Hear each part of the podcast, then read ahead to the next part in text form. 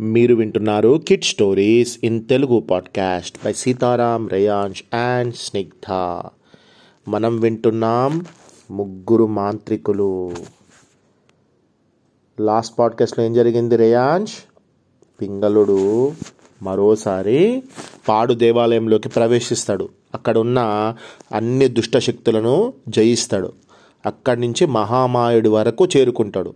ఆ సమాధిని కూడా చేరుకున్న తర్వాత మహామాయుడి వేలికున్నటువంటి ఉంగరాన్ని వజ్రాలు తొడిగిన పిడిగల కత్తిని అక్కడ ఉన్నటువంటి భూగోళాన్ని కూడా తీసుకొని సురక్షితంగా బయటికి వచ్చాడు. అంతలో నదీ గర్భం నుంచి పెద్ద ధ్వనితో ఒక నీటి ధార ఒకటి లేచింది.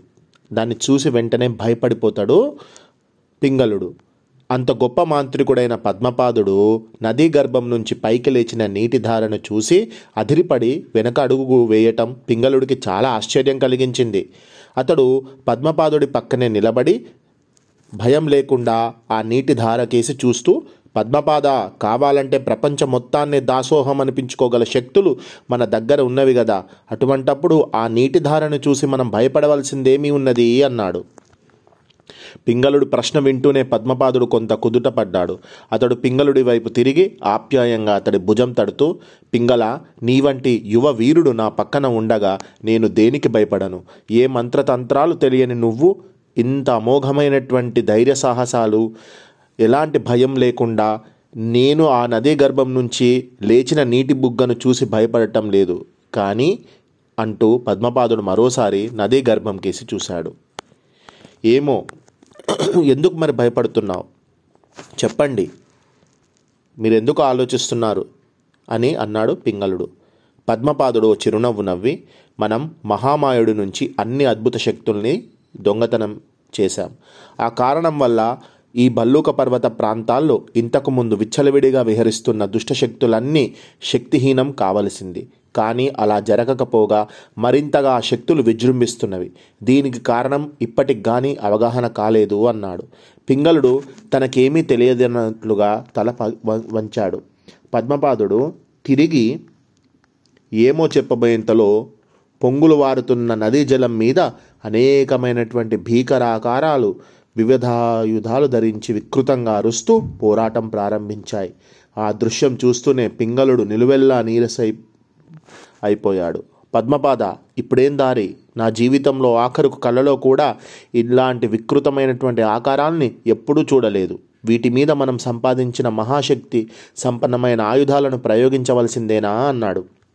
పద్మపాదుడు క్షణకాలం తల మంచుకొని ఊరుకొని ఊహు అంటూ తలాడించి పింగళుడికేసి చూస్తూ ఇంతవరకు వీటిని అదుపాజ్ఞంలో ఉంచిన మహామాయుడి సమాధిని మనం చేరగలిగాం.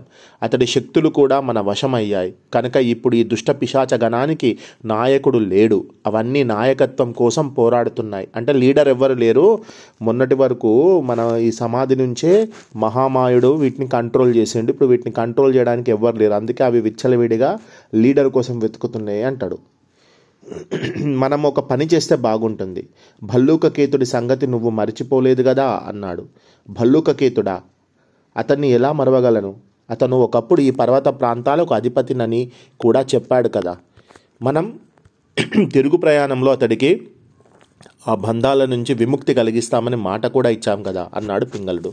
అది సంగతి. మనం అతడికి ఇచ్చిన మాట నిలుపుకునేందుకు కూడా ఇదే మంచి అవకాశం. ఈ భల్లూక పర్వత ప్రాంతాలకు అధిపతి అంటూ ఎవడూ లేకపోతే ఈ చిన్న పెద్ద భూతాలు అన్నీ కూడా తమలో తాము గొడవపడి అంత అల్లకల్లోలం చేస్తాయి. కనుక మనం తిరిగి ఈ భల్లూక కేతుడికి వీటి మీద ఆధిపత్యం ఇద్దాం. ఆధిపత్యం ఇద్దామంటే వాటిని వీటికి రాజు చేద్దాం. ఆ భల్లూక కేతుడిని మళ్ళీ తిరిగి రాజుని చేద్దాం అంటాడు. చాలా మంచి ఆలోచన. అలాగే చెయ్యండి అన్నాడు పింగళుడు. అయితే నువ్వు వెంటనే బయలుదేరు. ఆ అడవిలో ఉన్న కొలను ప్రాంతం నీకు తెలిసిందే కదా. అతన్ని బంధ విముక్తుణ్ణి చేసి ఇక్కడికి తీసుకురా అన్నాడు పద్మపాదుడు. ఆ సరే అని పింగళుడు వెళ్ళిపోతా అన్నాడు. పద్మపాదుడు తన మొలనున్నటువంటి మహామాయుడి వజ్రాలు తాపిన పిడిగల కత్తిని పింగళుడికి ఇస్తూ నీకు వాహనంగా ఆ పిశాచ గార్ధవం ఉంటుంది. ఈ కత్తి సహాయంతో నువ్వు భల్లూకకేతుడిని సమీపించకుండానే అతడిని బంధించి ఉన్న ఇనుప సంఖ్యలను ఊడగొట్టవచ్చు.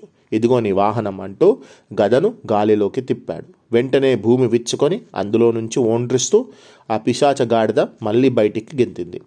పింగళుడు మహామాయుడు కత్తిని చేతిలో పట్టుకొని ఆ పిశాచ గాడిద మీద కూర్చున్నాడు.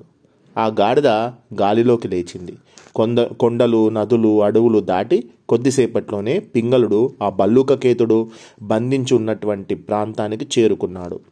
కత్తి చేత పట్టుకొని గాడిద మీద ఎక్కి గాల్లో ఎగురుతున్న పింగళుని చూస్తూనే భల్లూక కేతుడు పెద్దగా మూలిగి అయ్యో ప్రభోదేవా గార్ధభేంద్ర నన్ను రక్షించండి. ఈ ఇనుప గొలుసులు బద్దలు కొట్టి పుణ్యం కట్టుకోండి అంటూ అరవసాగాడు. పింగళుడు పొట్ట చెక్కలయ్యేలా నవ్వుతూ కొలను ఒడ్డునే ఆ గాడిదను దించి ఓ భల్లుక నేను ఏదో దేవుణ్ణి అనుకుంటున్నావా నాకెందుకు ఆ గార్ధబేంద్ర అనే బిరుదిస్తున్నావు? నేను మనిషిని. నువ్వు నన్ను ఒకసారి చూసావు కదా? అదే నేనే. నా పేరు పింగళుడు అన్నాడు.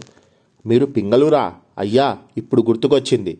మహామాయుడి సమాధి మీదికి దాడికి వెళ్ళినటువంటి ఆ గొప్ప మంత్రవాది మీరే కదా? పద్మపాదుడు గారు మీ గురువు కదా? అన్నాడు భల్లూకకేతుడు. ఆ అవును నీ జ్ఞాపక శక్తి చాలా ఉందే అన్నాడు పింగళుడు. అయ్యా ప్రభు ఆ మంత్రవేత్త సుఖంగా ఉన్నారా? మహామాయుడి సమాధిలో ప్రవేశించడం సాధ్యమైందా? అని అడిగాడు భల్లూకకేతుడు ఏదో ఆదుర్దగా. అంటే టెన్షన్ టెన్షన్ పడుతున్నాడు. ఏమైంది? ఏం జరిగింది? అని తెలుసుకోవడం కోసం.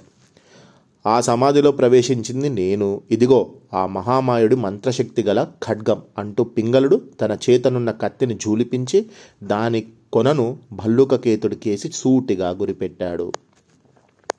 మరుక్షణంలోనే కళ్ళను మిరుమిట్లు కొలిపే కాంతిరేఖలు మెరుపు వేగంతో కత్తి నుంచి బయ బయలుదేరి ఆ బల్లూకకేతుడిని బంధించి ఉన్నటువంటి ఆ ఇనుప గొలుసులను తాకాయి.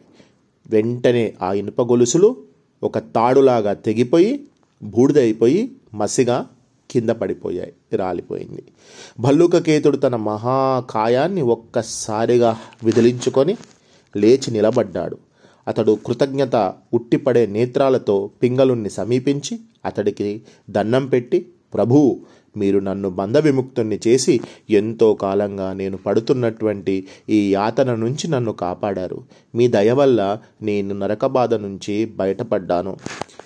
ఇప్పటి నుంచి నేను మీకు దాసుణ్ణి. ఏమి కావాలో చెప్పండి అన్నాడు. మనం ఇప్పుడే బయలుదేరి పద్మపాదుణ్ణి చేరాలి. మహామాయుడు తన శక్తిని కోల్పోయిన తర్వాత ఆ భల్లూక పర్వత లోయలో గల చిన్న పెద్ద పిశాచాలు అన్నీ కూడా నాయకత్వం కోసం పోట్లాడుకుంటున్నాయి. నీ వంటి బలవంతుణ్ణి శక్తిమంతుణ్ణి తిరిగి ఆ క్షుద్ర జీవాలకు నాయకుడిగా చేయాలని పద్మపాదుడి యొక్క అభిప్రాయం. అలా కానప్పుడు ఆ పిశాచాలు ఊళ్ళను రాజ్యాలను పంచుకుంటూ ఈ ప్రాంతాలను మొత్తం కూడా గందర చిందర వందరగా గందరగోళంగా చేస్తాయి. అన్నాడు. పింగళుడి మాటలు వింటూనే భల్లూకకేతుడు వెలవెలపోయాడు. అతడు రెండు చేతులు జోడించి పింగళుడికి నమస్కరిస్తూ ప్రభు ఇక నాకు ఈ భూతగణం మీద నాయకత్వం వద్దు. ఆ పదవి అనుభవించడం ఎంత బాధకరమో నాకు తెలిసి వచ్చింది. ఏ మంత్రవేత్తో లేక ధైర్య సాహసాలు గల యువకుడో మా మీదకు దాడికి రావటం మేము ఇన్ని శక్తులు కుయుక్తులు తెలిసి కూడా వాళ్ళ ధాటికి తట్టుకోలేక ఎక్కడికో పారిపోవడం అది మా జీవితం. నేను ఈనాటి నుంచి మానవులను సేవించి బతకాలనుకుంటున్నాను. మానవులకే స- నేను సేవ చేద్దాం అనుకుంటున్నాను. మానవుల్లో మీరు చాలా గొప్ప సాహసం గలవారని నాకు తెలిసి వచ్చింది. నన్ను మీ దాసుడిగా స్వీకరించండి. కావాలంటే మీ దగ్గర ఉన్న ఇతర దాసుల మీద బానిసల మీద నాకు నాయకత్వం ఇవ్వండి అన్నాడు. భేష్ నీ భక్తికి వినయానికి మెచ్చాను. కానీ నిన్ను ఎలా ఉపయోగించుకోవాలన్నది నేను తేల్చగల సమస్య కాదు. పద్మపాదుడితో అదే నా గురువుగారితో ముందుగా మాట్లాడి ఆయన ఉద్దేశం ఏమిటో కనుక్కోవాల్సి ఉంది. ఇక బయలుదేరు అన్నాడు పింగళుడు వెనుదిరుగుతూ. పింగళుడు ఇలా చెప్పి తన పిశాచ గాడిదను ఎక్కి కూర్చోబోయేంతలో భల్లుకకేతుడు ఆ పిశాచ గాడిద నడుము పట్టుకొని ప్రభు మీ వంటి గొప్పవారు గౌరవనీయులు. ఇలాంటి క్షుద్ర పిశాచాలను వాహనంగా వాడుకోవడం తగదు. నా భుజాల మీద ఎక్కండి. క్షణంలో మిమ్మల్ని మీ గురువు దగ్గరికి చేర్చుతాను అంటూ ఆ పిశాచ గాడిదను ఒంటి చేత్తో ఎత్తి గిరగిరా గాల్లోకి తిప్పి చెట్ల మీదుగా దాన్ని ఆకాశంలోకి విసిరివేశాడు. ఆ గాడిద దిక్కులు పిక్కటిల్లేలా ఓండ్రిస్తూ ఎగరటం చూసి భల్లుకకేతుడు బిగ్గరగా నవ్వి ప్రభు ఇక రండి నా భుజాల మీద కూర్చోండి అంటూ పింగళుడు ముందుకు అతను మోకరిల్లాడు. పింగరుడు సంశయించకుండా ఎక్కాడు ఆ బల్లుకకేతుడి మీదకి. ఎక్కి ఆ భుజాల మీదకి ఎక్కి కూర్చుంటాడు. భల్లూకకేతుడు వెంటనే గాల్లోకి ఎగిరి కళ్ళు మూసి తెరిచేంతలో ఆ పింగలుణ్ణి పద్మపాదుడు ఉన్న చోటికి తెచ్చి దించేశాడు. పద్మపాదుడు భల్లూకకేతుడిని చూస్తూనే నవ్వి ఏంటి కులాసాగా ఉన్నావా? అంటూ అటు చూడు అంటూ నదిలో పొంగులు వారుతున్న నీటి మీద పక్కలనే ఉన్న కొండరాళ్ళ మీద పోరాడుతున్న విపరీతమైనటువంటి రాక్షసులను చూపి వీళ్ళంతా రాజరికం కోసం ఒకరికి ఒకళ్ళ గోతులు ఒకరు కోసుకుంటున్నారు. ఒకళ్ళ గొంతులు కూడా ఒకళ్ళు ఒకళ్ళు గో ఒకరి గోతులు ఒకరు తీసుకుంటున్నారు ఒకరి గొంతులు ఒకరు కోసుకుంటున్నారు. నీవు వాళ్ళ తగువు మాన్పి తిరిగి వాళ్ళకు నాయకుడిగా రాజుగా ఉండాలని నేను కోరుతున్నాను అన్నాడు. పద్మపాదుడి మాటలు వింటూనే బల్లూకకేతుడు దిగాలు పడిపోయి పింగళుడి వైపు దీనాతి దీనంగా చూశాడు. పింగళుడు పద్మపాదుడితో భల్లూకకేతుడి కోరిక వివరించి నేను ఇతన్ని నా సేవకుడిగా తీసుకుంటాను అన్నాడు. అందుకు నాకు అభ్యంతరం ఏమీ లేదు. కానీ ఈ తగువలాడే ఈ రాక్షసుల సంగతేమిటి? అన్నాడు పద్మపాదుడు. వాటి సంగతి నాకు వదలండి. నేను అని భల్లూకకేతుడు ఏమో చెప్పబోయేంతలో ఒక్కసారిగా ఆ ప్రాంతమంతా మార్మోగేలా పిశాచాలన్నీ ఏకకంఠంతో భల్లూకకేత ఓహో ఓహో వచ్చితివా ఆహా ఓహో అని అరుస్తూ పద్మపాదుడున్న చోటుకు పరిగెత్తుకుంటూ రాసాగాయి. అయ్యో వచ్చి ఏం చేసినాయి మరి? ఆ బల్లుకకేతుడు మళ్ళీ వీళ్ళకి అగైనెస్ట్గా అయిపోయిందా? అనేది నెక్స్ట్ పాడ్కాస్ట్లో విందాం.